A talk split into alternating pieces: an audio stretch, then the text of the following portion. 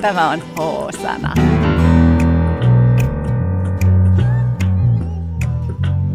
Hei taas. Ihana, kun oot siinä. Arvaa, missä me ollaan.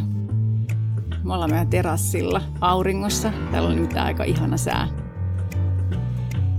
Mutta ihan kohta me hypätään sun kanssa sänkyyn. Me käydään läpi teidän lähettämää palautetta. Täällä on poimittu sieltä parhaita paloja ja vastaillaan teidän kysymyksiin.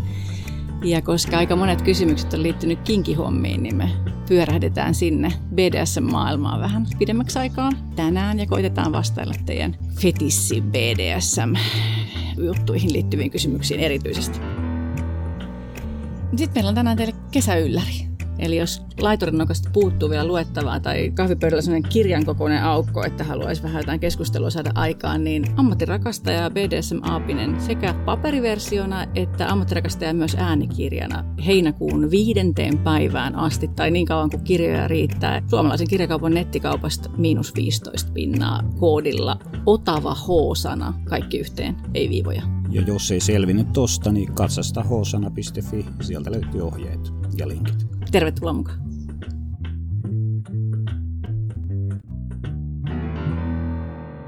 Kiitos kaikesta palautteesta, kaikista kysymyksistä, vierastoiveista. Ihan huikeita settiä on tullut. Mä haluan aloittaa lukemalla kokonaan ääneen meidän ihan ensimmäisen esittelyjakson saaman palautteen, koska tää on ihan parasta. Jos kukaan muistaa, minkälaisia juttuja me luettiin ääneen siinä meidän esittelyjaksossa, niin tämä on siis kommenttia siihen. Nimimerkki Haters Gonna Hate kirjoitti meille.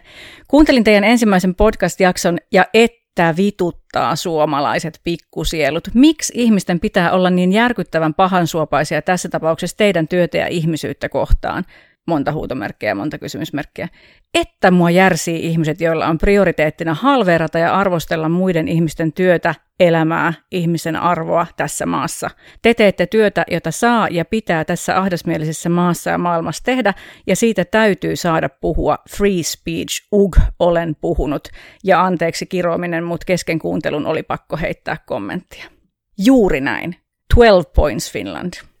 Mun mielestä tämä kuvastaa hyvin tämän päivän tilannetta, tilannetta ja asenteita, asenteita että et enemmän tämmöistä niin saadaan se on ihan, aikaa. Se on ihan totta, siis kyllähän tilanne on se, että aggressiivinen se, seksinihkeys on sellainen aika varma tapa saattaa itsensä marginaalin tänä päivänä, että kyllä valtaosa ihmisistä taitaa jotenkin arvostaa sitä, että asioista puhutaan ääneen ja ihminen saa olla kokonainen, että sitten sen tyyppinen setti kuin mitä siinä esittelyjaksossa esimerkkejä luettiin, niin sillä laittaa itsensä varmalla kädellä huonoon seuraan. Toisaalta ei ole mikään pakko olla yltiöpäisen seksipositiivinen myöskään. Voi olla just sillä tasolla, kun itse haluaa ja tuntee oikeaksi. Joo, seksin ihkeyden vastakohta ei ole niin kuin joku saa niin kuin pakkoseksi. Koko ajan, koko ajan pitää panna homma, vaan niin kuin ihmisyys. Mä haluan kertoa, että tässä välissä mähän olen tätä niin, kyllä tottunut tottunut siihen, että mua jotenkin arvotetaan korkealle, nostaa jalustalle, mutta tällä välillä hyvä kuulija.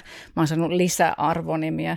Mä en ole pelkästään, me käsiteltiin siinä meidän ekassa jaksossa tätä huoramafiaa, muistaakseni jotenkin huoramafia-ajatusta, että mafiajohtajiahan toki ollaan, mutta että nyt mä oon myös siis lahkojohtaja, mulla on lahko.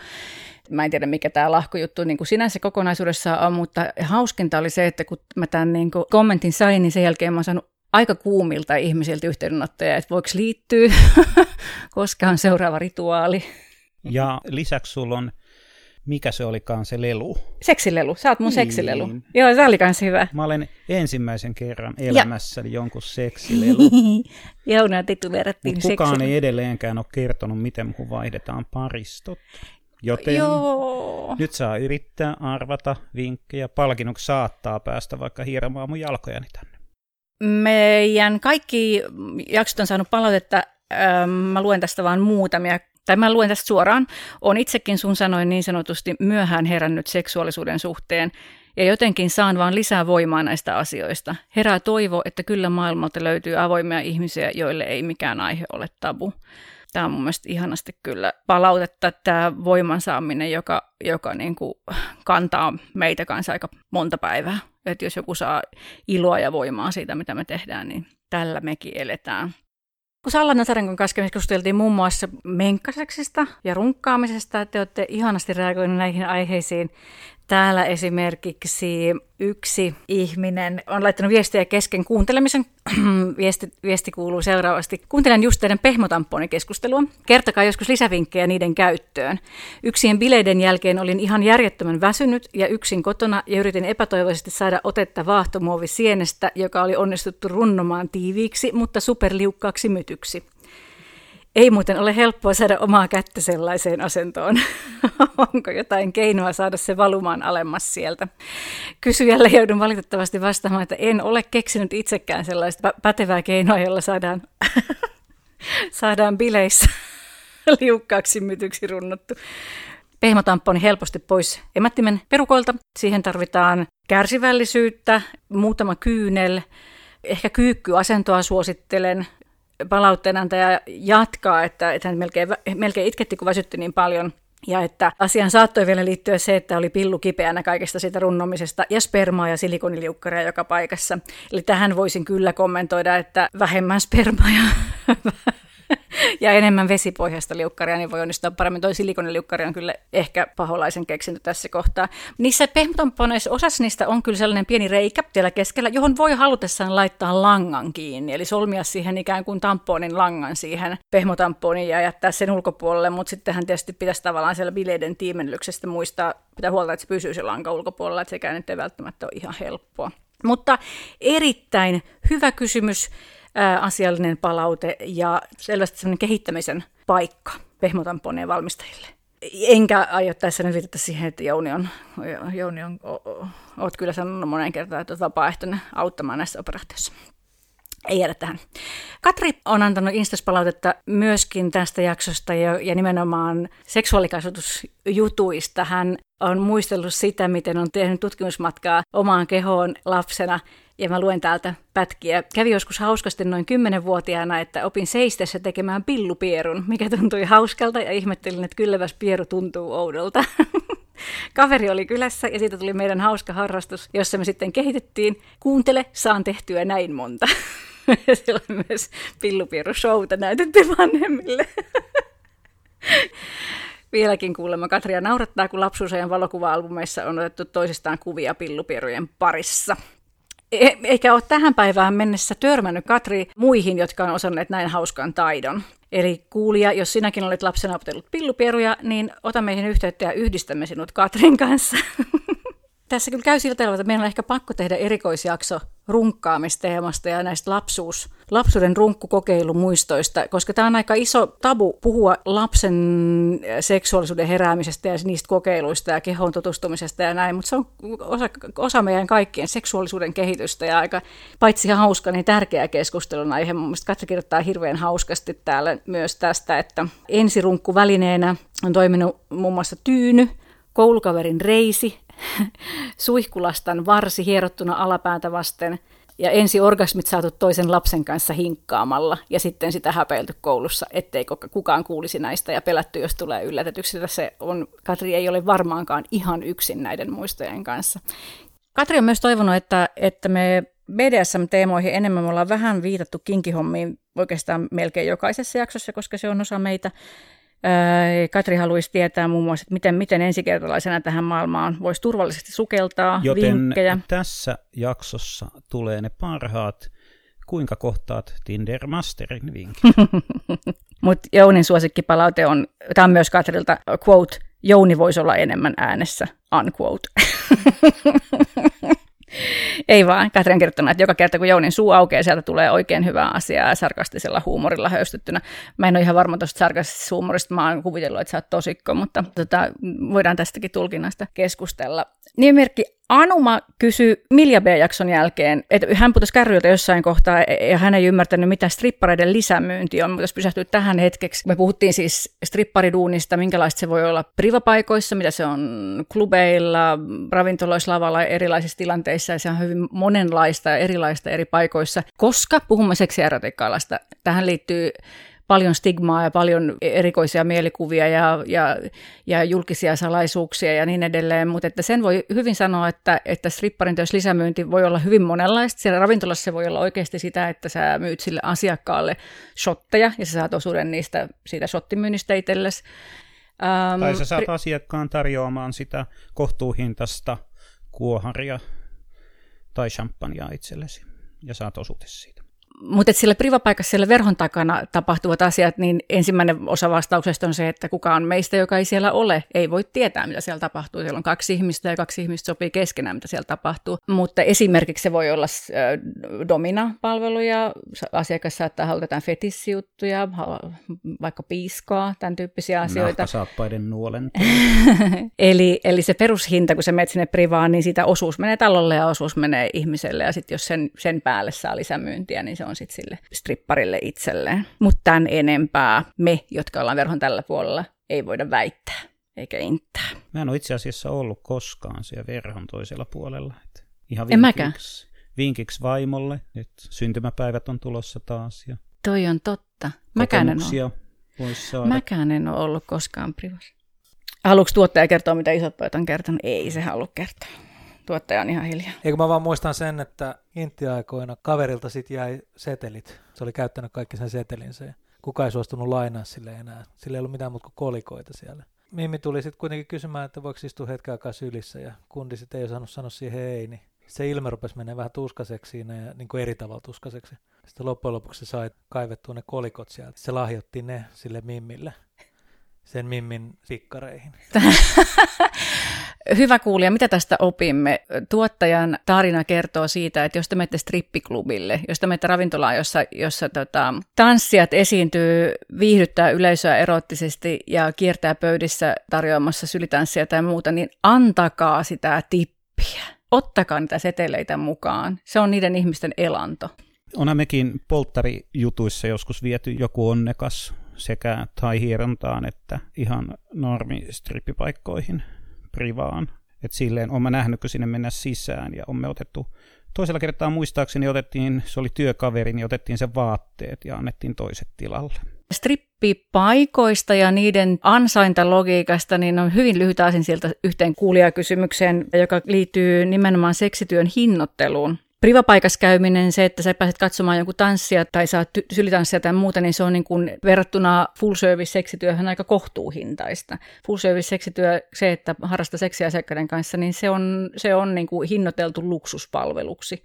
Ja tämä on sellainen homma, jota, jota kyllä niin kuin kentällä mietitään. Et siis minä olen miettinyt, me ollaan keskusteltu, monet kollegat miettii, että miten, miten olisi mahdollista jotenkin tulla vastaan niitä asiakkaita, joilla ei ole meihin varaa, niin että se kuitenkin on kannattavaa ja tuntuu niin kuin mielekkäältä työltä ja niin edelleen. Ja, ja tässä on just monenlaisia vaihtoehtoja. Osa ihmistä oikeasti antaa työttömille alennusta tai eläkeläisille alennusta tai, tai käy eläkeläismies vieressä. Hurraa! On myös seksityöntekijöitä, jotka tekee äh, vaikkapa vaikeasti vammaisten ihmisten luokse asumisyksiköihin niin kuin huomattavasti edullisemmin keikkaa ja tämän tyyppisiä juttuja. Jokainen päättää näistä itse, mutta tämä on kyllä tosi iso tota, kysymys. Musta olisi tähän joskus kiva pysähtyä. Tämä oli muistaakseni Millalta tämä kysymys. Muutamia muita kysymyksiä. No yksi teema, jota on nostettu esille, on tämän alan sukupuolittuneisuus ja se, että miten erilaista on olla nainen, cis-nainen tai sitten transnainen tai mies tällä alalla. Ja tästä me voitaisiin ehkä ihan hetki keskustella, Jouni. Siis vaatimuksethan on ihan erilaiset. Naiselle riittää, että osaa maata selällään ja levittää ne jalkansa.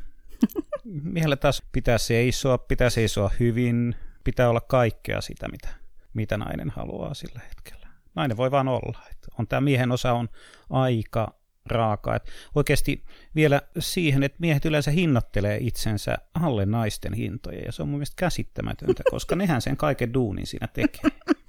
Et ei voi, niin kuin, ei voi ymmärtää, että miehet, nyt ottakaa itseänne niskasta kiinni, ja jos te myytte sitä seksiä, niin ottakaa sitten kunnon hintaa. Öö, tähän voi sanoa kyllä aamen, että jos palveluja tarjoaa, niin siitä kannattaa pyytää käypä hinta. Jouni on sekä, sekä niin kuin, tämä on hyvä esimerkki tästä sun, sun sarkasmista ja ei-sarkasmista. Että sähän, sä, sä oot kyllä taitoa, sä oot yhtä aikaa niin kuin ihan tosissaan, siis sä vittuilet ja niin kuin puhut roskaa. Että molemmat pitää paikkaansa.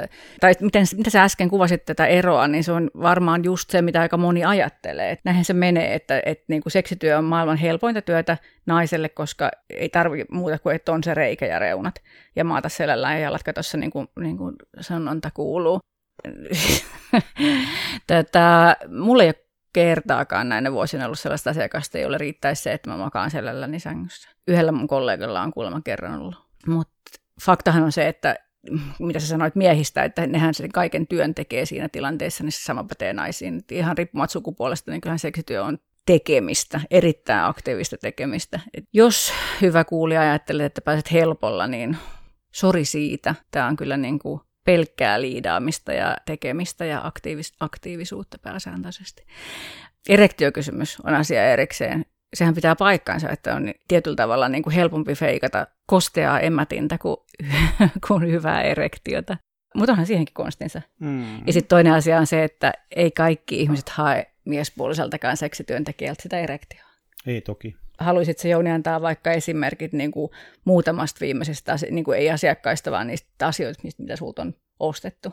Multa ostetaan huomiota, multa ostetaan kipua, satuttamista, vallankäyttöä, valta-asetelmia. Mikä on sun tärkein Nautintoa. ruumiin osa, kun sä teet töitä? Ehdottomasti kädet on mun tärkeä ruumi. Sä mietit, että sanotko sä aivot vai kädet, etkö sä niin, miettinytkin? Kyllä. Kyllä, ja mä siis pääsääntöisesti mä teen nykyään töitä vaatteet päällä. Ja se on mun mielestä hyvin tyydyttävää. Ja.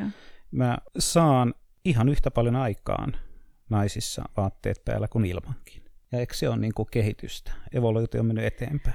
Miksi mun pitäisi enää riisuutua? Sen takia. No, missä oikeastaan tarvitset sitä penistä enää? Niin, mm. että mm. vuokrataan tai myydään hyvään kotiin. Ei, tähän mä en kuitenkaan ehkä lähde. Tuosta sun kädestä tuli mieleen vielä yksi random aihe, joka meille on heitetty, on toi, tämä ei liity niinku mihinkään muuhun kuin käteen. Eli, eli mä haluan, ootko sä Jouni koskaan tehnyt sitä tuottajalle kanssa sama kysymys, ootteko te koskaan kokeillut sitä, että puudutatte teidän toisen käden ja runkkaatte sillä, niin se tuntuu niin kuin se olisi jonkun muun käsi. Tuottaja saa aloittaa tästä. Kun eka kertaa kun mä kuulin siitä, niin oli pakko mennä kokeilemaan. Joo. En, en mä kyllä, mä en löytänyt sitä iloa, mitä siitä luvattiin saavan. Ehkä mä tota... Mä en, mulla ei ollut tarpeeksi mielikuvitusta tästä kuitenkaan. No pystytkö sä kuvailemaan, että miltä se sun mielestä tuntui? Vähän vaikea pitää kiinni mistään, mutta oli se silti vielä mun käsi.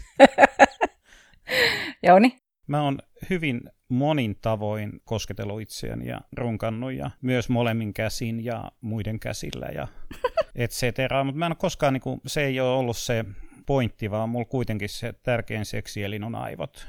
Ja mä pystyn sillä hyvin paljon määrittelemään riippumatta siitä, mikä mun peniksessäni on kiinni, että mitä siellä tapahtuu. Mä voin myös kertoa, että mä, mä oon myös miettinyt, että mä en koskaan kokeillut soloseksiä sillä, että mulla on käsi puutunut, mutta mä muistan kyllä, että mä oon nuorempana niin kuin sillä kosketuksella leikkinyt. Mun mielestä se on tosi mielenkiintoista, niin kuin vaikka omaa kättä tai jotain, jotain kohtaa kehosta, niin kuin kasvoja tai muuta, kun koskee sillä puutuneella kädellä, niin on se tosi tosi mielenkiintoista. Siinä saa jotenkin ihan eri... eri fiilikset. Että nyt tuli oikein sellainen niin olo, että pitäisikö tätä jotenkin kehitellä. Mä olin, tässä, mä olin aivan unohtanut tämän teeman ennen kuin tämä kysymys tuli, tai tämä, tämä palaute tuli. Mutta eikö se ole sellaista jotain voidetta, jolla saa niin kuin tunnottomaksi paikat? Joo, tai tuntuu vähemmäksi. On. Nämä on puudutta, kyllähän niissä puuduttavia voidaan, totta vieköön. Joo, niin ihan niin kuin... sellaisella vetä se Joo. työntää käden sellaiseen laariin ja no. tuottaa hetken, että se kuivaa. Eli fistatessa, kun mä työnnän käteni pilluun kokonaan ja sitten kun se jatkuu kyllin pitkään, siellä on aika, aika tiukkaa, ahdasta ja kyllähän se puutuu se käsi ja alkaa muuttua erilaiseksi. Ja eikä ala. Ympäristötekijät muuttuu myöskin siellä. Et se, on, se on kyllä semmoinen, se on tosi mielenkiintoinen. Fistaaminen on muutenkin mielenkiintoinen alue, mutta tässä tulee tämmöisiä erilaisia tuntemuksia. Ja tietenkin voi vaihtaa kättä välillä. Tai joskus jopa käyttää molempia yhtä aikaa. Ai kauhea. Hetken hiljaisuus. Tuottajalta putosi mikki tuolla. Kyllä ajatus harhailee nyt vähän.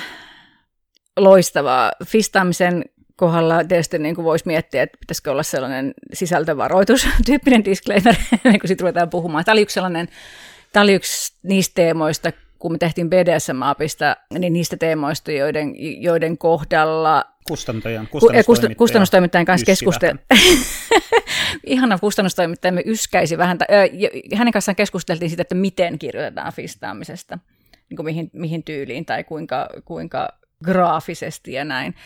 meillä oli siis ihan loistava yhteistyö ja oli, oli tärkeää, että näitä keskusteluja käytiin, mutta mä muistan, että fistaaminen oli yksi sellainen kohta, jolla mehustelu ei ollut se helpoin asia hänelle.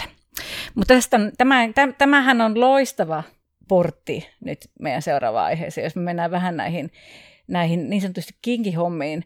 Siis fistaaminenhan äh, ei ole millään niin kuin absoluuttisella äh, mittarilla mitattuna kinkihomma. Sehän riippuu ihan siitä, että mitä se seksuaalisuus on ja, ja kenen kanssa ja kenen mielestä. Ja...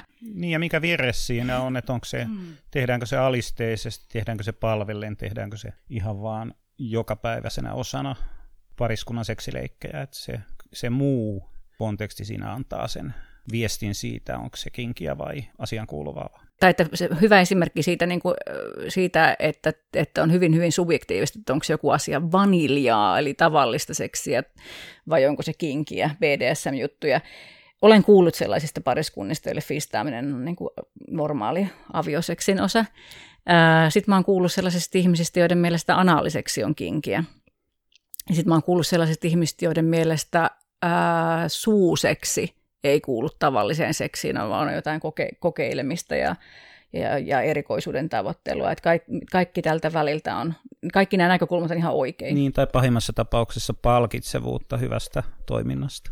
Silloin kun me lähdettiin tekemään B D S M-aapista, niin, niin yksi ensimmäistä asioista, mitä meidän piti tehdä, jotta voimme kirjoittaa tällaisen, tällaisen niin kuin käsikirjan, oli se, että me määritellään jotenkin, että mistä me puhutaan, mitä, mitä on kinki tai mitä on B D S M. Tämä lyhenne, me voitaisiin lähteä ihan siitä.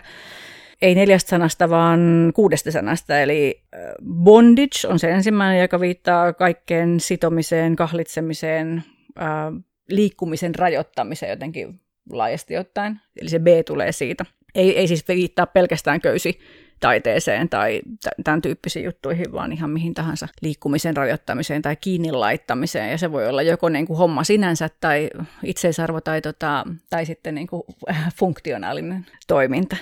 Se D viittaa sekä discipline että domination-sanoihin, eli discipline niin kuin kurinpito tai kuri, kurittaminen, ja domination, eli niin kuin dominoiminen, hallinta, hallitseminen.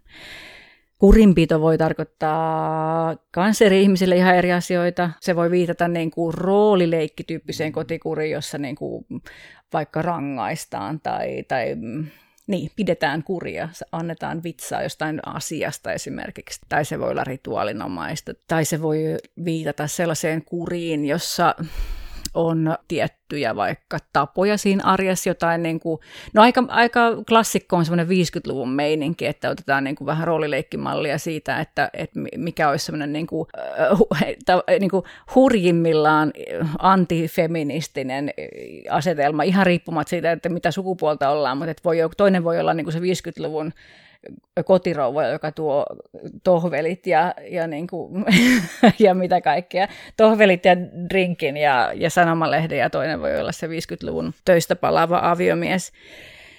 Ka- kaikkea tällaista, ihan niin kuin, mitä nyt kurista voi ihmiseltä tulla mieleen, mistä voi saada eroottista säpinää tai seksuaalista kiksiä. Mitä sä, Jouni, äh, kun sä oot tuollainen kohtuullisen hallitseva ihminen, jos mä nyt niin kuin näin asian Jaa. muotoilen, niin miten sä sen määrittelisit? Mitä se dominoivuus sulle tarkoittaa esimerkiksi? Se on mulla vähän perusluonteessa, että se ei ole millään tavalla päälle liimattu rooli tai muuttuja, muuttuva tekijä, vaan se on sitä, miten mä asennoidun elämään, ihmisiin. Ja mä tykkään siitä, että mun, mulle puetaan kengät jalkaan, joku solmii kengän nauhat. Mä tykkään siitä, että mua palvellaan. Ja mä mm. tykkään siitä, että silloin kun mä haluan, mua palvotaan. Se on semmoinen aika itsekäs tapa nauttia elämästä ja myös seksuaalisuudesta. Mm. Mä seksuaalisuudessa pidän niistä asioista, mistä mä pidän. Mm. Toki mä saatan suoda niitä asioita, mitkä voi olla mulle merkityksettömiä tai voi olla ok. Jos sulla näiden vuosien aikana susta mitään oppinut, niin sä tykkäät vaikuttaa. Mm. Va- vaikuttaminen ja sitten se, se, se, mistä mä pidän siinä, on se, on se määrätön mielivalta. Ja se on semmoinen ennalta odottamaton komponentti mulla, koska mä tykkään muuttaa mieltäni.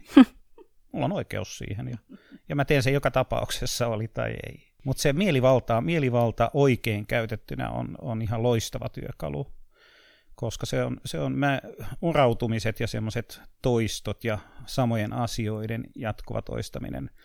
Toistaminen on kohtuullisen tylsää. Paitsi silloin, kun puhutaan sun kenkien niin, solmimisesta. Tai fistaamisesta. Joo, palataan kohta siihen, että miten, miten tota, missä raameissa tämä ei ole vaikka henkistä väkivaltaa. Se D:n pari tässä kirjain lyhenteessä on, on S, joka viittaa siis D:n parina ö, submissive, submission sanoihin, eli alistumiseen. Ja, ja nämä niin kuin, ikään kuin kulkee kimpassa siksi, koska on helpompi alistua jollekin, joka hallitsee. helpompi hallita. Ehkä helpompi hallita, mielenkiintoisempi hallita jotakuta, jota pystyy hallitsemaan. Ne toimii kimpassa jotenkin kivemmin kuin vaikka yksin. Et sooloseksissä on kauhean vaikea leikkiä niin kuin D S-leikkejä. Mutta mut onhan siinäkin lukematon määrä vivahteita. Alistumisessa ja alistamisessa, niin, kyllä. Ja mä meinasin äsken sanoa tuohon sun, että siis lapset, tämä on niinku, tää, tota, Jounin versio siitä, että mitä, mitä hallitseminen ja dominoiminen ja alistaminen on, niin se on, se on Jounin versio, on täysin mahdollista ja ihan ok leikkiä sitä, ottaa rooli, vetää poliisiasu päälle ja, ja pamputtaa vain, koska se siinä leikissä sopii ja muuten elämässä toimia ihan normaali ihmisten tavoin, ei tarvitse kaikki ottaa mallia tuosta hullusta. Mutta alistumiseen pätee samaa. Osa ihmisistä tykkää alistua vaikkapa palvelemismielessä, että nimenomaan se oma halu on palvella toista, tai sitten osa ihmisistä tykkää, että vaikka nimenomaan haluaa jumaloida ja palvoa, joka on eri asia kuin palveleminen mun mielestä. Se on osa ihmisistä, jotka haluaa, että mulle näytetään mun paikka, että mä en todellakaan alistu, vaan mut pitää alistaa ö, tavalla tai toisella, ja siitä saa kiksit. Tai, ja on osa ihmisiä, jotka on, on niin kuin hyvin myötäileviä tai tavallaan jotenkin jo, jollain tapaa niin kuin alistuvaisia, ehkä arjessakin, ää, mutta myös seksitilanteessa tai eroottisessa tilanteessa. Sitten on paljon ihmisiä, jotka ei todellakaan ole sitä arjessa. Eli siis esimerkiksi tämä, just tämä niin kuin, äm, liituraitamies, joka, joka tulee niin kuin dominapalveluita ostamaan, niin sekin on ihan, ihan totta. Ja jos, jos jotakuta kiinnostaa, että, että minkälaisista subeista toi, subilla viitataan siihen alistuvaan osapuoleen usein tässä slangissa, että minkälaisista subista toi kotimasteri täällä niin on kiinnostunut, niin, niin kynnysmatot älkööt vaivautuko. Mm-hmm. C V:ssä pitää olla muutakin sitten. Se toinen, mihin S viittaa, on sadismi. Mm. Ja sen pari on sitten se M, eli masokismi. Eli tämä niinku sadomasokismipuoli, jolla usein on viitattu kyllä myös niinku tähän koko hässäkkään kaikkinensa, mutta sadomasokismi niinku varsinaisesti viittaa nimenomaan kipuun liittyviin asioihin, kivun tuottamiseen tai kivusta nauttimiseen tai kivun saamisesta nauttimiseen tai kivun tuottamisesta nauttimiseen. Ja tämäkin on ihan äärimoninainen juttu. Mm.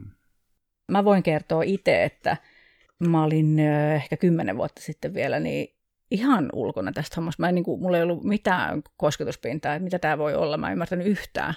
Ja munkin mielikuva oli se, mikä tosi monella ihmisellä on, että kipu on niin kuin nautinnon vastakohta.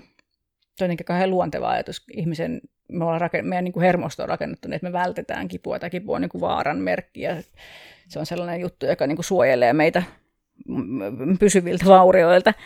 Ja siihen pitää reagoida niin, että paetaan sitä, mikä aiheuttaa kipua. Ja tota... Oho, toisin kävi. Mä kiinnostuin, niin kuin, mä kiinnostuin ensin siitä, että mä, mä jotenkin kiinnostuin kauhean teoreettisella tasolla siitä, että miltä kipu voi tuntua ja minkälaisia, niin mä halusin kokea mun kehossa voimakkaita asioita.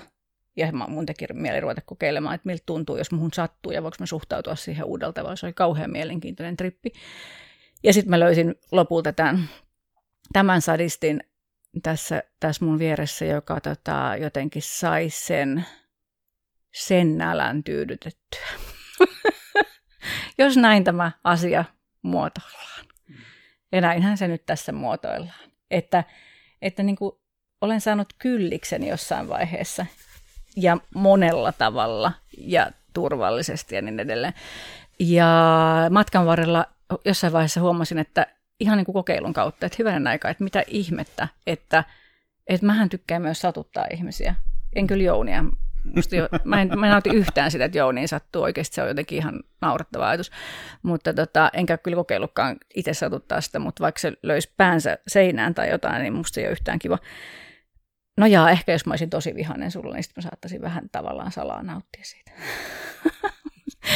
mutta, tota, mutta se nautinto, joka mä saan siitä, että mä satutan toista ihmistä.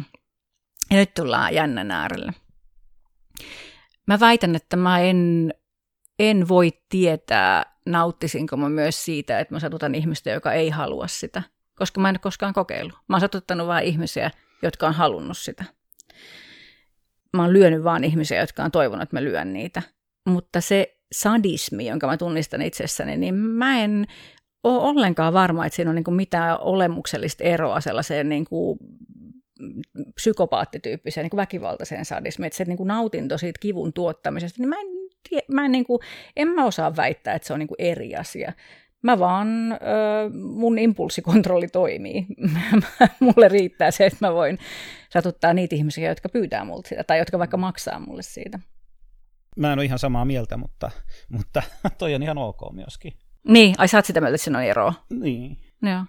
Mut tota, mutta tästä tullaan just siihen, että tavallaan mitkä raamit ne on, missä me mm. puhutaan B D S M:stä. Että eihän se niin voi olla, että et ihminen saa sanoa, että mä tykkään olla mielivaltainen ja muuttaa mieltäni ja kohdella ihmisiä, miten, miten lystää ja niin kuin vetää niitä turpaan silloin, kun mua huvittaa. Niin se avainsana on tietysti se, että se on suostumuksellista, että on, on tieto siitä, että toinen on niin kuin samassa leikissä mukana tai samassa todellisuudessa mukana. Se raja siihen, että mikä on B D S M ja mikä on väkivalta, niin se ei löydy siitä, mitä sä näet. Et jos sä vaikka niin katsot jotain, B D S M-porno on hyvä esimerkki. Jos me katsotaan B D S M-pornoa, siinä tapahtuu jotain tota, väkivaltaisen näköistä. Vaikka väkivaltainen joukkoraiskaus. Joo, joo, ja sitten sitä, sit sitä raiskattavaa vaikka lyödään samalla. Ja sitten se vaikka reagoi siihen eri tavoin. Niin se, millä me, kun me katsotaan sitä, aika moni ihminen, joka tulee niin kinkiskenen tai tämän B D S M-alakulttuurin maailman ulkopuolelta, niin miettii, että, että jos toi ihminen näyttää siltä, että se nauttii, niin mä voin luottaa siihen, että se nauttii. Mutta jos se huutaa ääneen tai jos se alkaa itkeä tai jos sen kasvot näyttää niin kuin kärsiviltä, niin sittenhän se on varmaan väkivaltaa. Tässä, tässä kohtaa pitää pysähtyä, koska näin se ei ole. Se ei, ole niin kuin, se ei kerro siitä tilanteen konsensuaa, niin kuin suostumuksellisuudesta mitään, että miltä siitä kohteesta näyttää tuntuvan. Jos mun fantasia on se, että mä tuun joukkoraiskatuksi, niin sen fantasian toteutuksessa todennäköisesti mä haluan eläytyä siihen, että mä tuun joukkoraiskatuksi, niin kuin tietyllä tasolla oikeasti eläytyä siihen. Jos mä haluan, että mun sattuu, niin mä, mä esimerkiksi henkilökohtaisesti tykkään siitä, että mua alkaa itkettää. Mä tykkään siitä, siitä sille rajalle menemisestä.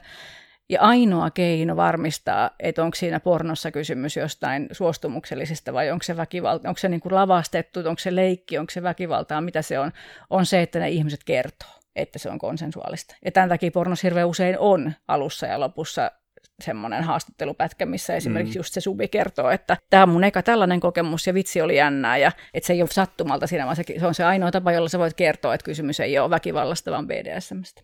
Eli ihminen saa haluta, että sille tehdään vaikka kuinka kurjia juttuja. Ihminen saa nauttia kivusta. Kyllä. Ja sitten nyt kun mentiin tällaisen vakavalla tasolla, niin tätiseksologit tässä kyllä niin kuin, ja seksuaalineuvojat vakavasti muistuttaa siitä, että, että suostumus tarkoittaa sitten myös sitä, että sitä ei ole painostettu. Eli jos mä suostun, kun sä kiristät mua emotionaalisesti, sanot, että, että me erotaan, jos en anna sulle persettä, niin se ei ole suostumus. Jos sä et kerro mulle, mitä sä aiot mulle tehdä, sanot, että tavataan tuolla ää, ja sitten tapahtuu asioita, niin se ei ole suostumus. Jos en mä tiedä, mihin mä suostun, niin se ei ole suostumus. Tai jos mä oon umpihumalassa, tai jos mä nukun, tai jos mä oon niin nuori, että mä en tiedä, mistä on kysymys, tai jos meillä ei ole yhteistä kieltä, ja niin edelleen, niin edelleen. Eli suostumus tarkoittaa sitä, että ihan oikeasti se on vapaaehtoinen, täydessä ymmärryksessä annettu ja riittävään tietoon perustuva suostumus. Silloin se on B D S M. Okei. Sulle tätä luennoin. No voin mä, jos sä haluat, mä voin luennoida tätä sulle. Mä otan karttakepin kanssa.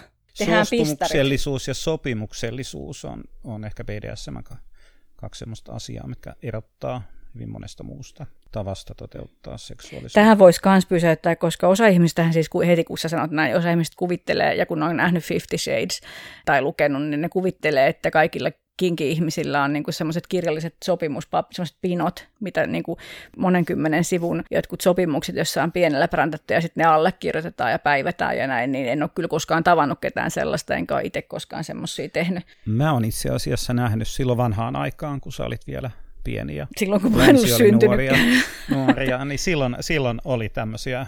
Oli sopimuksia, orjasopimuksia, ja, mutta nehän on, on osaltaan päteviä ja sitten osaltaan taas täysin pätevä. Siis, mutta voihan se olla rituaalina kiva tehdä mm. sopimuksia, mutta pointsina, suostumuksessa ei ole pointsina se, että tehdään sopimuksia tai allekirjoitetaan papereita, vaan se, että asiat keskustellaan. Mutta ei silloin ollut suostumuksia. Niin silloin dinosaurusten aikaan niin, se oli niin kuin sitä asiat oli niin paljon selkeä. Oikeita mielivaltaa. Ai että, mulla on ikävä sinne viisikymmentäluvulle. Eiku koska sä olit syntynyt. Yksi kirja, mikä tästä kirjainyhdistelmästä puuttuu, on F, niin kuin fetissit, joka liittyy tosi monen ihmisen kohdalla kinkihommiin, B D S M-juttuihin ja monella tavalla liittyy, jos me ajatellaan näitä kaikkia kirjaimia, niin fetissit on sellaisia, jotka, no lähtökohtaisesti tietysti me ajatellaan tavallaan kulttuurisesti niin, että, että voimakkaat fetissit on semmoisia, jotka ei ole sitä, vaan että ne menee sen vaniljarajan yli sen niin kuin tavallisen, tavanomaisen, kaikkein yleisimmän seksuaalisuuden toteuttamisen muotoja niin kuin sen, sen jotenkin ohi tai yli. Kaikki fetisistit ei ole millään tavalla niin kuin muuten kinkyjä tai harrasta sadomasokismia tai valtaleikkejä tai sidontaa tai muuta, eikä kaikilla kinkyillä ole mitään fetissejä, mutta nämä liittyy kuitenkin samaan mm. alakulttuuriin. Sekä B D S M että fetish puolella, niin siihen toimintaan ei aina välttämättä liity alastomuus eikä seksi. Tämäkin pitää paikkaansa. Mä muistan kyllä myös, että että jotkut ekat niin kuin kinkipippalot tai jotkut kokoontumisajat, missä mä oon ollut, niin mä oon ollut vähän hämmentynyt siitä, että siellä ei niin kuin pantu. Itse asiassa esimerkiksi ei pantu eikä otettu suihin eikä, eikä ehkä suudeltu, eikä niin kuin, jotenkin ei tapahtunut mitään sellaista, mitä mä oon niin kuin tottunut ajattelemaan, että on jotenkin niin kuin seksiä. Mutta eihän kinkyys ole seksiä. Oletko sä kysynyt, kysynyt true kinkeltä bileissä? Ja toteaa, että ei toi seksi, se on pilannut koko genren. Tämä on, on ihan nyt niin kuin valtavirtaa. Se pitää, niin kuin, tää, tää, siis tää, tää on kiinnostava aihe, koska tai jos menee taas henkilökohtaisen kautta, niin silloin kun mä aloitin kokeilemaan, että miltä kipu tuntuu, niin musta tuntuu kaikkein mielenkiintoisimmalta ja turvallisimmalta kokeilla ottaa selkääni semmoisessa tilanteessa, missä ei ollut mitään eroottista mulle. Semmoiselta ihmiseltä, josta mä en ollut seksuaalisesti kiinnostunut, joka tuntuu, että siinä ei ole tavallaan niin kuin sellaista pelissä, mä sain vaan keskittyä siihen, että miltä se kipu tuntuu. Ja sitten minä on toki käynyt toisin ja, ja löytynyt kaiken näköisiä säviä. Mutta silloin kun mä aloitin, niin en mä ollut varma, että onko se, liittyykö se mun omaan seksuaalisuuteen mitenkään, vai onko kipu vaan joku juttu, mitä mä niin kuitenkin muuten haluan fiilistellä. Jos palaa siihen, että, että ajatellaan, että kipu on nautinnon vastakohta, niin se, mitä mä usein esimerkiksi koulutuksissa sanon ihmisille esimerkkinä, on se, että, että jos on ikinä käynyt hierojalla, niin tietää, että se raja on aika häilyvä ja aika usein me sanotaan sanoa hierojalla, että, tai vaikka kotona, jos kumppani vaikka hieroo hartioita, niin me sanotaan, että voitko vähän kovempaa siitä painaa, että voitko puristaa vähän kovempaa, että missä kohtaa se nautinto muuttuu kivuksi ja päinvastoin se on niin kuin hyvin, hyvin iso harmaa alue. Nautinnon ehdollistuminen kivun kautta niin on mun mielestä äärettömän mielenkiintoinen alue, mitä mä oon pikkasen raapassu, tutkin ja kokeilen ja, ja se on oikeasti aika semmoinen. Se on iso juttu, koska mä en joskus uskonut sen olemassaoloon, mutta, mutta nykyään mä uskon siihen, koska mä näen sitä ja se on asia, mikä, mikä kasvaa koko ajan. Esimerkiksi se, että pelkkä kivun tuottaminen oikealla tavalla ja oikein, oikein tuotettuna sopivan henkisen latauksen ja sopivan niin kuin, mielen manipuloinnin kanssa johtaa seksuaaliseen kiihottumiseen, laukeamiseen, orgasmeihin. Mm. Ja nyt kuulijalle tarkennuksena ei Jounin orgasmeihin, ei. Vaan sen kohteen mm. orgasmeihin. Mäkään en ole itse koskaan niin kuin vaikka lauennut siitä, että mä satutan toista ihmistä, mutta kun mä saatan laueta siitä, kun mä kiihotan toista ihmistä, niin miksi mä sitten niin kuin saattaisi, mm. tenkö, että sekin on ihan mahdollista.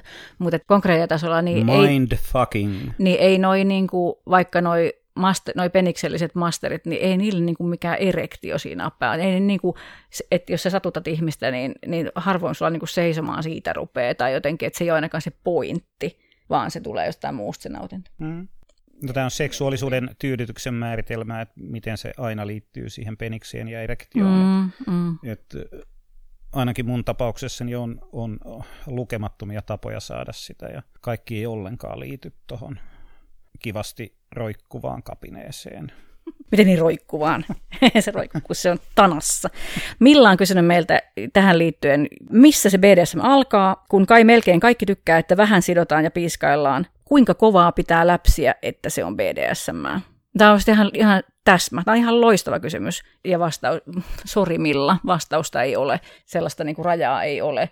Se pitää, pitää myös ihan tasan tarkkaan paikkaansa ja myös tutkitusti paikkaansa, että tosi monet ihmiset harrastaa semmoisia juttuja seksin yhteydessä, jotka menee niin kuin B D S M:n kattokäsitteen alle. Just vaikka niin kuin se, että tukasta kiinni pitämistä, tai että mä panen jonkun kanssa ja joku pitää ranteista kiinni. Tai raapiminen, selän raapiminen kuuluu jokaisen pornoerotiikka-kuvaston niin kuin perusjuttuihin. Tai korvanipukan pureminen vaikka. Joo, just näin. Tai sitten just se niin kuin takapuolelle läpsiminen. Että niin kuin se, se raja siinä, että mikä on tavallista tai mikä on niin sanottu vanilja ja mikä on kinkiä, niin se on kyllä niin kuin ihan tekijöiden omassa päässä, niiden seksin tekijöiden omassa päässä.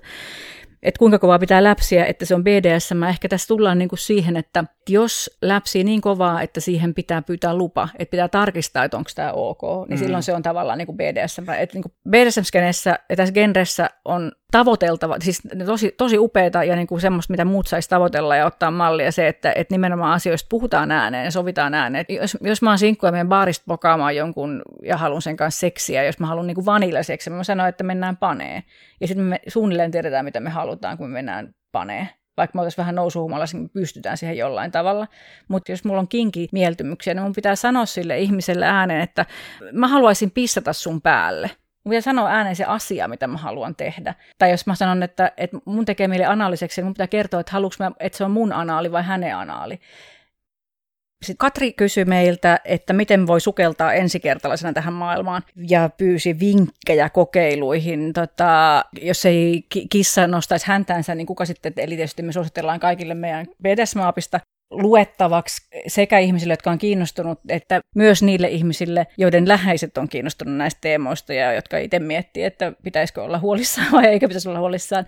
Me on siis yritetty koota sellainen kokonaisuus, joka on niin kuin informatiivinen, helppo ja vaaraton. Ja sopii myös ihan siis tyyliin teini-ikäisille. Ja sitten paikalliset kinkiyhdistykset on yleensä hyvä paikka saada tietoa ja ehkä myös verkostoitua, tutustua ihmisiin. Ne järjestää tilaisuuksia, matalan kynnyksen, bileitä, kaikenlaista, mikä liittyy tähän aktiviteettiin. Suomi on järjestöjen luvattu maa. Meillä on siis joka toisessa kaupungissa oma, oma kinkiyhdistys.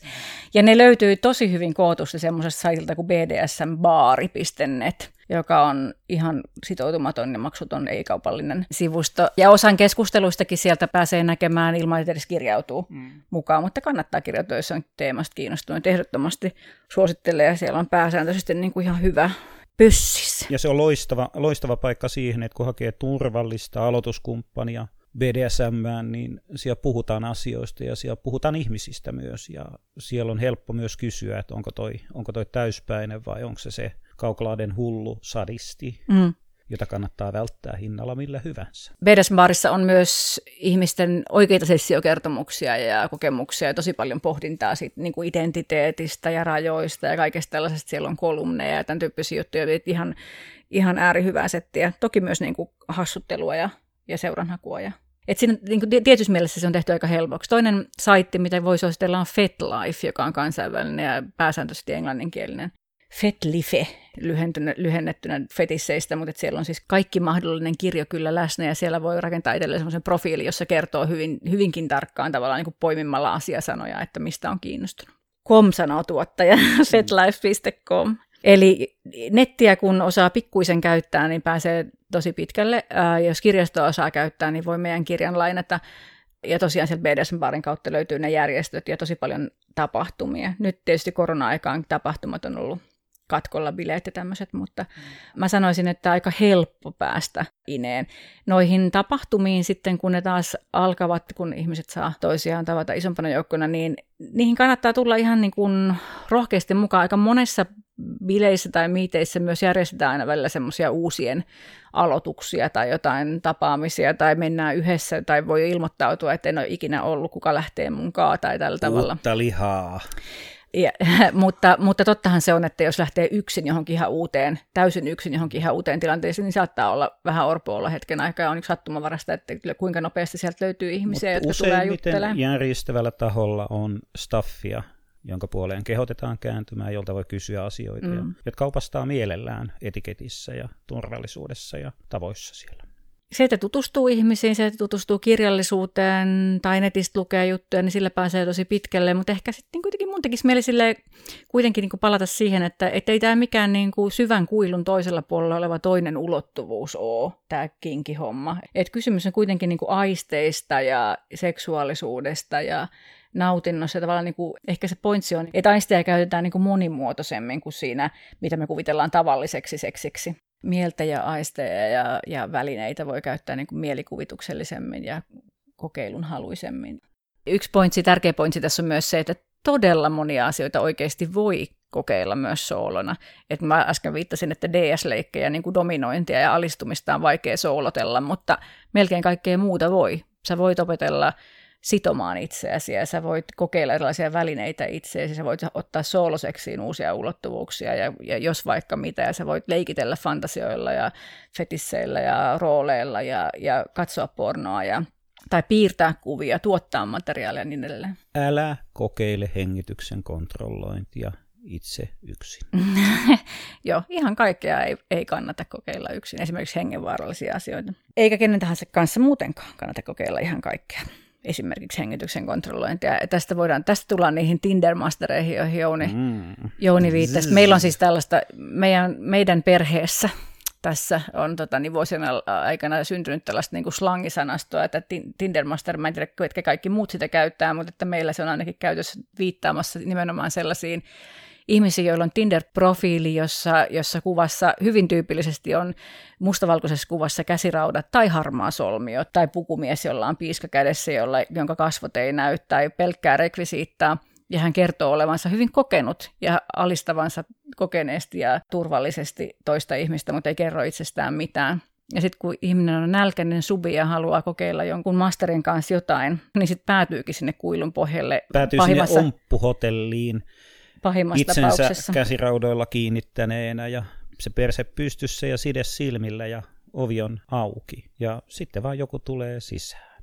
Niin sitten voi vaan toivoa, että sillä oli kortsu, kun se tuli sisään. Mutta tota, joo, vakavasti puhuen, siis fakta on se, että kun avaa itsensä uusille aistimuksille ja lähtee kulkemaan jotain B D S M-polkuakin, niin hirveän tyypillistä on se, että tulee tosi kova nälkä ja innostus ja kiire. Mä haluan lisää kokemuksia ja mä haluan erilaisia kokemuksia ja sit siinä vaihe- ja on koko ajan vähän kiihottuneessa tilassa ja me tiedetään, että kiihottuneessa tilassa ihmisen järki ei toimi ihan normaalisti. Niin ottakaa vielä muutama hengitys ja, ja, ja jutelkaa jonkun kaverin kanssa, että oliko se niin, että tuntemattomien ihmisten kanssa kannattaa lähteä kahdestaan suljettuun tilaan ilman, että on tavallaan niitä koskaan. Ja oliko se niin, että kannattaa uskoa sitä auktoritääristä masteria, kun se sanoo, että riskinotto kuuluu tähän? Keneen. Joo, tai niin kuin vaikka suojaamaton seksi kuuluu B D S M:ään, tai, tai se tai tämä asia kuuluu B D S M. Ihan turha, älä tuommoisia kysele, että tämä kuuluu asiaan. Et järki saa olla päässä ja, ja tota, varovainen kannattaa olla ja ihan samat periaatteet ja varotoimenpiteet kuin mistahansa muussakin deittailussa kannattaa pitää mielessä, että kaikkein parasta on, että joku muukin tietää, mihin sä oot menossa, kun sä oot menossa dateille. Jos sä meet jonkun vieraan ihmisen kanssa jonnekin, ehkä, tai ehkä kannattaa tavata ensin kahvilla julkisella paikalla ja tarkistaa, että onko se ollenkaan semmoinen kuin mitä se on puhunut ja niin edelleen. Ja sitten jos sä aiot harrastaa seksiä tai mennä suljetun oven taakse ennestään tuntemattoman ihmisen kanssa, niin kerro jollekin kaverille, että missä sä oot ja mihin aikaan sä lähdet sieltä pois. Ja että sä soitat silloin, kun se on loppu se sessio. Ja jos ei susta kuulu, niin hän tietää, mihin sä oot jäänyt. Tosiasiassa havereita, niin kuin pahoja havereita tai vaikka väkivaltaa tapahtuu ihan hirveän harvoin. Ja B D S M-alakulttuuri ei ole sen alttiimpi tai jotenkin niin kuin vaarallisempi kuin joku toinen alakulttuuri. Parhaimmillaan päinvastoin just, just siksi, että ihmiset puhuu ääneen ja sanottaa hyvin suoraan sen, että mihin on suostumus ja mihin ei ole suostumus, mutta tyhmä ei tarvitse olla. Ja neuvoja kannattaa kysyä. Ja Tinderissä ei ole mitään vikaa, eikä mastereissa ole mitään vikaa, eikä harmaissa solmioissa ole mitään vikaa, eikä käsiraudoissakaan ole, paitsi jos avain on hukassa. Ja Fifty Shades-sarjaa ei kannata käyttää oppimateriaalina, se on, se on hauskaa romanttista fantasiaa, mutta aika kökköä oppimateriaalia B D S M-asioista. Ihan semmoinen käytännön vinkki, sit, jos et halua sen Tinder-masterin jos sä oot sopinut, että se vaan alistaa sua eikä pane sua, niin ota ihan ensimmäiseksi ihan vitun ohut nippuside ja vetäse se seisomattomaan kulliin ihan helvetin tiukalle. Niin voit olla varma, että se ei pane sinua. Ei kun ensin kysyt, että sopiiko, että laitan tämän nippusiteen tuohon seisomattomaan kulliisi, jotta sinä et pane minä. Sitten jos hän suostuu siihen, niin sitten saa tehdä niin. Milla on kysynyt toisenkin aivan loistavan kysymyksen. Mun mielestä on ihan superisti muotoiltu. Meneekö harras B D S M pilalle meidän tavisten pehmopornotuksesta? Tämä liittyy siihen, että jos ei tarvitse enää hävetä sitä, mitä tekee, ja mummotkin tekee sitä, niin onko se sitten mikään juttu enää? Että kun valtavirtaistuu liikaa ikään kuin, voiko B D S M valtavirtaistua liikaa? Että meillä on, niinku, on niinku liian paljon niinku valtakulttuurissa sellaisia B D S M-elementtejä, just kaikkea Fifty Shadesiä ja muuta, että et onko se enää niinku mitään jännää? Meneekö harras B D S M-pilalle? Tämä on ihanasti sanottu. Ja kun mä tykkään tästä seksin harrastamissanasta, kun se on niinku harrasta, se on oikeasti niinku hartautta. Seksuaalisuus on jotain, siinä jotain niin harrasta. Ja mä harrastan B D S M, mä myös tosi mielen, mulle käy tällainen ilmaus, että harrastetaan B D S M, mutta että ymmärrän kysymyksen ja, ja aika moni miettii sitä myös. Musta on tosi hauskaa, että se, tää tuli sieltä niin, kuin niin sanottujen jästien puolelta tai tavisten puolelta tämä kysymys, että meidän pehmoporno, pilaako se niin kuin teidän hartaan B D S M. Tota, mun mielestä se on ehkä vähän niin kuin, tai mä, mä oon jotenkin yltiöoptimisti ja sitten sillä ehkä yltiöseksuaalisti, että mä ajattelin, että se on vähän samanlaisesta turhasta pelosta kysymys kuin siinä, että jos, seksi arkipä, jos seksistä puhutaan liikaa, niin arkipäiväistyykö se ja sitten ihmiset ei enää seksi, niin tota en usko. Musta on tosi kiva, että valtakulttuuriin on tullut lisää jo koko ajan, ja totta kai on pitkältä yhdeksänkymmentäluvulta lähtien niin ollut tosi paljon vaikka fetissikuvastoa ja kaikenlaista vähän S M B D S M-kinkimeininki-kuvastoa, viittauksia, ja enemmän ja enemmän tulee elokuvia tai kulttuurituotteita muita, joissa on tällaisia elementtejä. Musta on tosi hyvä, osa niistä on niin kuin tosi kökköjä, ja sitten niistä niin ne on hyvää keskustelun pohjaa silloin, kun on kökkejä, voidaan todeta, että no tässä ei tämä pidä paikkaansa tai tuo on vähän hölmösti ajateltu. Tai, että, tai esimerkiksi vielä joku aika sitten oli aika usein tavallaan semmoinen kuva, että kinkitaipumukset tai vaikka joku sadomasokismi, niin se niin kuin aina liittyy johonkin traumataustaan tai siinä on jotain niin kuin vähän patologista ja tällaista. Tästä on niin kuin vähitellen päästy eteenpäin ja näin. Mutta jos, jos ei niitä kökköjä niin kuin traumataustajuttuja olisi ollut koskaan, niin se keskustelu ei olisi edennyt eteenpäin. Päin. Mä ajattelin, että nekin on niinku tarpeellisia. Toi Koirat eivät käytä housuja -elokuva oli mun mielestä tosi hauska, tosi loistava. Se oli ihan hassu ja, siinä, ja tietenkään sekään ei ole niinku dokumentti mistään, mutta siinä oli moni asia tosi kohdalla ja musta se oli hienoa sisäpiirijuttua myös. Voiko se pehmopornotus, tavisten pehmopornotus, voiko se niinku pilata meidän? En mä oikeasti usko siihen, että meidän, asia, meidän. asiat muuttuu, asenteet muuttuu, tavat toimia ja ajatella muuttuu joka tapauksessa ajan myötä ja en mä näe mitään syytä, että miksi se nyt voisi pilata, kun ei se ole aikaisemmin. Ja sitten jos palaa siihen häpeäkysymykseen, että jos ei enää mikään ole niin kuin häpeällistä, niin tuntuuko mikään miltään, niin mä voin ihan henkilökohtaisesti kertoa, että niin kuin, tämä liittyy vähän tuollaiseen porttiteoriakeskusteluun, että, että ehkä B D S M-kohdalla aika muuten, niin kuin siellä, vaikka tavikset ei sitä pilaisi, niin B D S M-kohdalla saatetaan ajatella, että, että siinä on, siinä on tämmöinen slippery slope, että, että, että koko ajan pitää saada niin kuin enemmän ja uuden, uudenlaista ja lisää ja, ja rankempaa tai jotain tällaista, että sitten ei niin kuin tavallinen tunnu miltään, mutta että sekä, sekä omakohtainen että tutkimuskokemus kertoo, että näin ei ole, että se on niin kuin turha pelko. Että se niinku vie jonnekin, niinku, en tiedä minne, mikä se sitten olisi niinku se päätepiste, mihin se veisi, että jos niinku, et nälkä kasvaa syödessä. Mua hävettää tosi perusasiat edelleen ihan just ihanalla tavalla. Joka kerta kun Jouni sanoo mulle, että meillä on sessio, mua alkaa jännittää ja ujostuttaa. Jos mun käsketään riisuutua, niin mua vähän hävettää ja, ja ujostuttaa aina edelleen kaikkien näiden vuosien jälkeen. Se on niin kuin oleellinen osa sitä juttua, että siinä on paljon pelissä, eikä se muutu miksikään, vaikka mä oon tehnyt sen ennenkin. Jouni tietää, miltä mä alan näyttää, kun se sanoo mulle, että huomenna tai tänään kahdelta tai joskus niin kuin ensi viikolla on sessio, niin kuin mun naama menee lampaan poikaseksi. Mä en tiedä, M- muikkeliksi. Mua alkaa ujostuttaa aina. Mm. Joo, mutta tämä nyt oli mun esimerkki. Enkä eläytynyt siihen nyt yhtään. Mä väittäisin, että häpeä on semmoinen teema, josta ihmiskunta ja yksittäiset ihmiset ei niinku eroon pääse, vaikka kuinka yrittäisiin. Me kierretään sitä kuin kissa kuumaa puuroa ja mennään sitä kohti tai yritetään välttää sitä keinolla millä hyvänsä. Ja ei niin, että häpeä liittyisi aina kaikkeen B D S M, ei, ei suinkaan. Se, on, se oli hyvä esimerkki Millalta tässä kysymyksessä, tämä asioiden häpeäminen. Se voi olla tosi keskeinen osa B D S M-sessiointia tai leikkejä tai suhteita tai tai kokemuksia, mutta ei välttämättä, mutta että, että jos, jos se vaikka on sulle kuulija, se juttu, mitä sä haluaisit lähestyä B D S M kautta, jotenkin häpeän tematiikkaa, niin ei tarvitse pelätä, että se katoaisi sulta, kun sä et enää kokisi sitä tai se ei olisi enää tärkeää. Kyllä se siellä säilyy. Ja jos sä vielä opit löytämään häpeästä sen nautinnollisen puolen, kiihottavan aspektin, käyttämään sitä ennemmin kuin olemaan sen käytettävänä, niin sä oot jo aika pitkällä. Meidän viimeinen B D S M-kysymys on myös mielenkiintoinen. Kysymys on, että missä määrin B D S M on kysymys jostain mielensisäisestä ja henkisestä ja mikä on fyysistä? No fyysistä se on silloin, kun se sattuu. Mm, mutta se on silloinkin kyllä myös mielensisäistä mm. ja henkistä.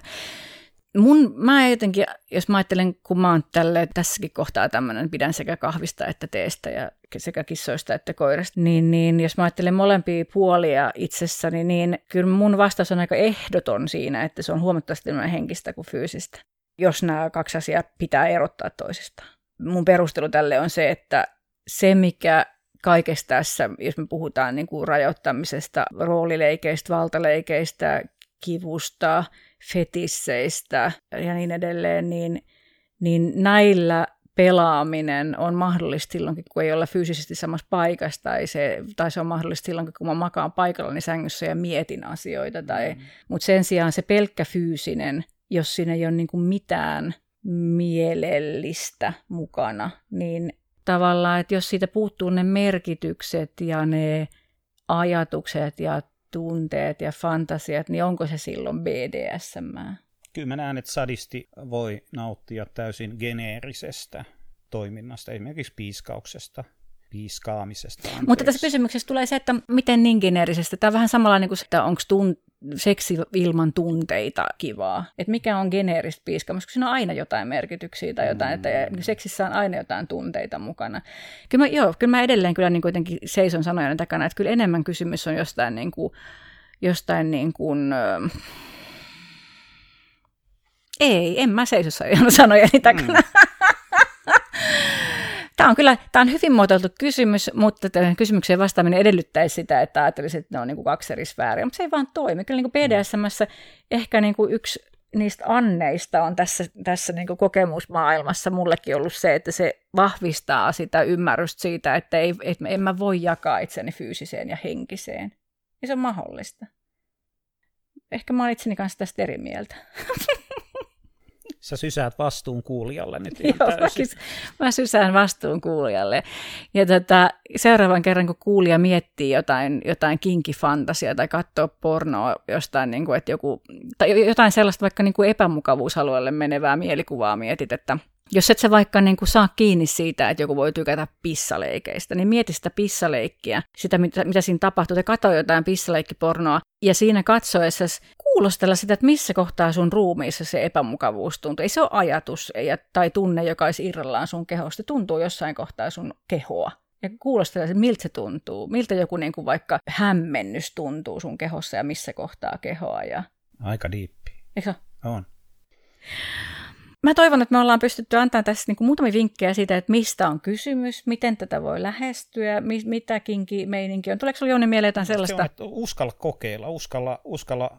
seurata niitä omia ajatuksia. Se hieroja esimerkin lisäksi, niin yksi semmoinen, mitä jotenkin voi sillä tavalla itse funtsia ja miettiä tai kokeilla, on se, että miten monissa asioissa aistien kohdalla löytyy se harmaa alue, mikä on niin kuin jotenkin ikään kuin kivun ja nautinnon välimaastossa, ja sitä kautta löytyy se, että miten nämä asiat myös niin kuin ruokkii toisiaan, että me voidaan ajatella jotain vaikka ihan vaikka sitä, että miten niin kuin, jos mä itse kosken itseni omaa ihoani, niin kuinka kovaa mun pitää painaa mun kynsillä ennen kuin se muuttuu niin kuin raapimisesta raateluksi. Tai että se, se raja, rajapinta löytyy sieltä, tai niin kaikilla aisteilla löytyy sellainen niin kuin harmaa alue, että ei voi enää oikein sanoa, että mikä on niin kuin mukavaa tai millä tavalla mukavaa.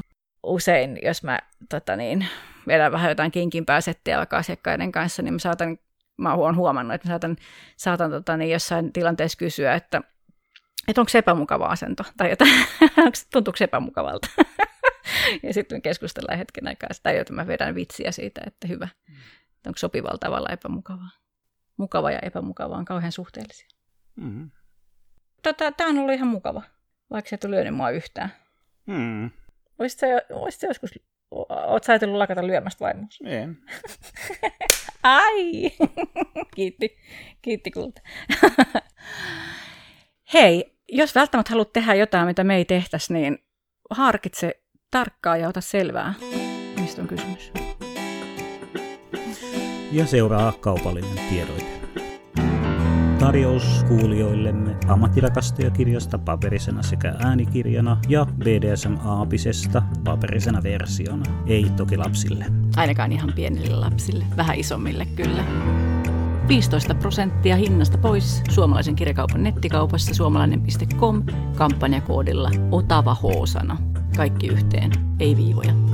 Ja jos tunnet epävarmuutta ostoksen onnistumisesta, klikkaa h sana piste f i, niin opastamme sinut linkkien ja ohjeiden avulla perille.